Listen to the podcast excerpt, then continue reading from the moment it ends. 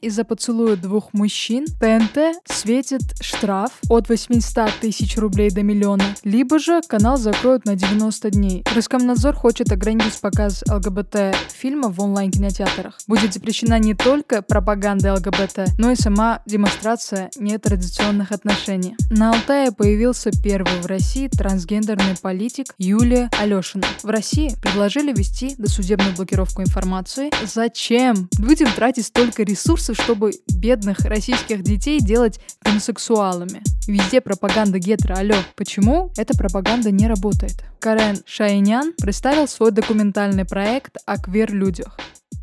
Здравствуй, мой дорогой слушатель. Это подкаст Queer News, где я, автор и ведущая Рози Мадлен, рассказываю о самых свежих и интригующих новостях ЛГБТК плюс сообщества с долей своего мнения и с каплей иронии. Отдельное спасибо телеграм-каналу Gay News за то, что публикуют подкаст у себя.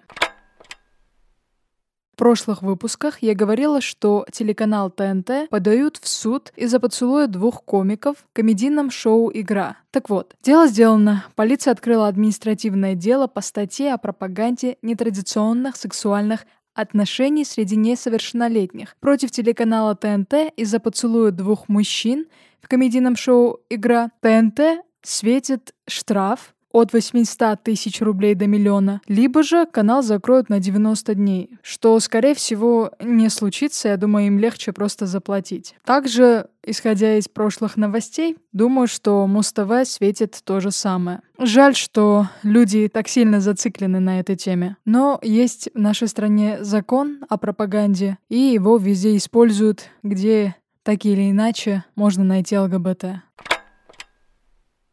Роскомнадзор хочет ограничить показ ЛГБТ-фильмов в онлайн-кинотеатрах под предлогом содержания в картинах сцен сексуальной девиации. И российский ЛГБТ-активист Николай Алексеев заявил, что некоторые ограничения уже применяются, но сейчас они могут получить законодательную базу. Цитирую его. «Это уже распространено на ЛГБТ-контент.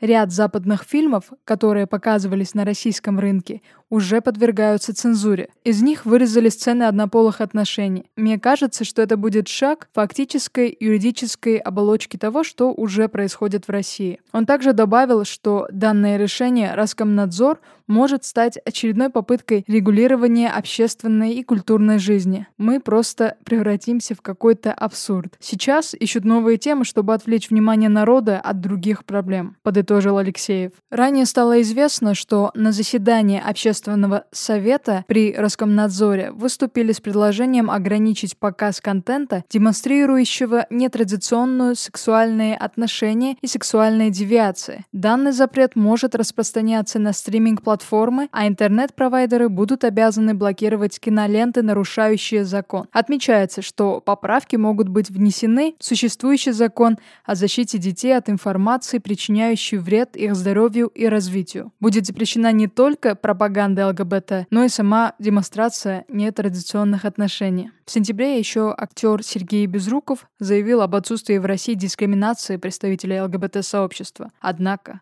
он же добавил, что детей необходимо отгородить от пропаганды, добавив, что представители сексуальных меньшинств посягают на нормальность. Мое мнение такое, что после принятия закона о запрете пропаганды ЛГБТК+, у данного сообщества появились большие проблемы, так как шаг вправо, шаг влево и сразу, грубо говоря, расстрел – все гребут под одну статью. А теперь, если еще новое будет, запрещают демонстрацию ЛГБТК плюс отношений, то, думаю, ситуация станет хуже. И очень надеюсь, что мир одумается. Я чувствую большое недопонимание между государством и ЛГБТК плюс. Каждый борется за свои интересы, но нет какой-то договоренности без агрессии, чтобы всем было комфортно. Вот что-то не клеится. Каждый борется, борется, борется за что-то свое. Уверена, что где-то есть возможность все-таки наладить взаимоотношения, если научиться слушать друг друга. Государство отчаянно защищает себя, потому что там, может, какие-то старые ценности или что-то еще. Мне кажется, государство делает от хороших побуждений, но это как мама, которая пытается защитить ребенка, но у нее слишком старые взгляды, и она вместо того, чтобы защитить, делает только хуже. Я такое сравнение провожу, такую аналогию. Расскажи, какое у тебя мнение по этому поводу в комментариях, либо же пиши мне в личные сообщения в Инстаграме ник Рози Мадлен. На Алтае появился первый в России трансгендерный политик Юлия Алешина. Она возглавила отделение региональной партии «Гражданская инициатива». В Госдуме призвали распустить партию из-за этого случая. К этому призвал член Комитета Госдумы по вопросам семьи, женщин и детей, угадайте кто, Виталий Милонов. В интервью радиостанции «Говорит Москва». По словам парламентария, назначение Алешиной является попыткой протолкнуть в Россию ценности Запада. Партии стоило бы выгнуть к собачьим чертям чиновницу, подчеркнул Милонов. Коли мы в онлайн-кинотеатрах запрещаем, это, наверное, в публичной политике такое в принципе недопустимо, добавил он. Милонов также отметил, что в России такие лица должны быть запрещены. Кроме того, возникновение желания поменять пол Милонов связал с влиянием потусторонних сил на человека. Нужно скорее принять мой закон о запрете смене пола, поскольку пол менять невозможно. Можно себя изрезать, но изменить запись о своем поле невозможно, заключил парламентарий. Я считаю, что умные люди не проявляют агрессию, особенно такими фразами. К собачьим чертям такие лица должны быть запрещены. Вот никто не пытается поставить себя на место другого. По крайней мере, я этого не вижу. Ужас. Мне кажется, это всенародная проблема. Даже когда общаюсь с людьми, очень часто есть эта проблема недопонимания. Может быть, в следующем поколении что-то изменится. Потому что молодые люди уже другие. Молодое поколение. Держу кулачки за вас, ребята. Молодые люди. Они рождаются все умнее и умнее. Это по моим наблюдениям.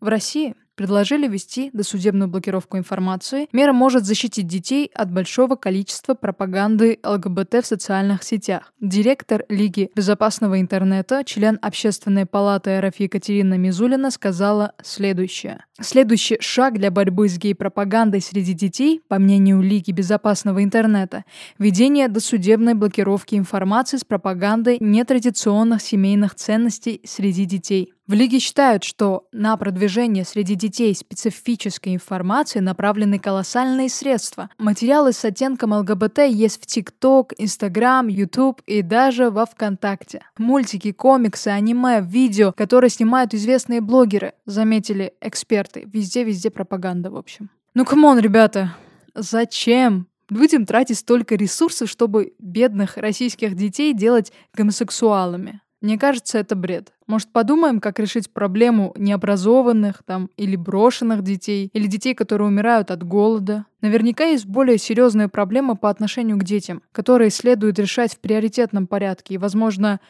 ресурсы, которые направлены на борьбу с пропагандой, направить в сторону того, что защищает детей от смерти, например. Квир-люди с детства растут в гетеро-семьях, гетеро-реалиях. Но Гетеро не становятся. Почему люди об этом не думают? Их же с детства заставляют, принуждают. Везде пропаганда гетеро, алло. Почему эта пропаганда не работает? А в сторону ЛГБТ вдруг сработает.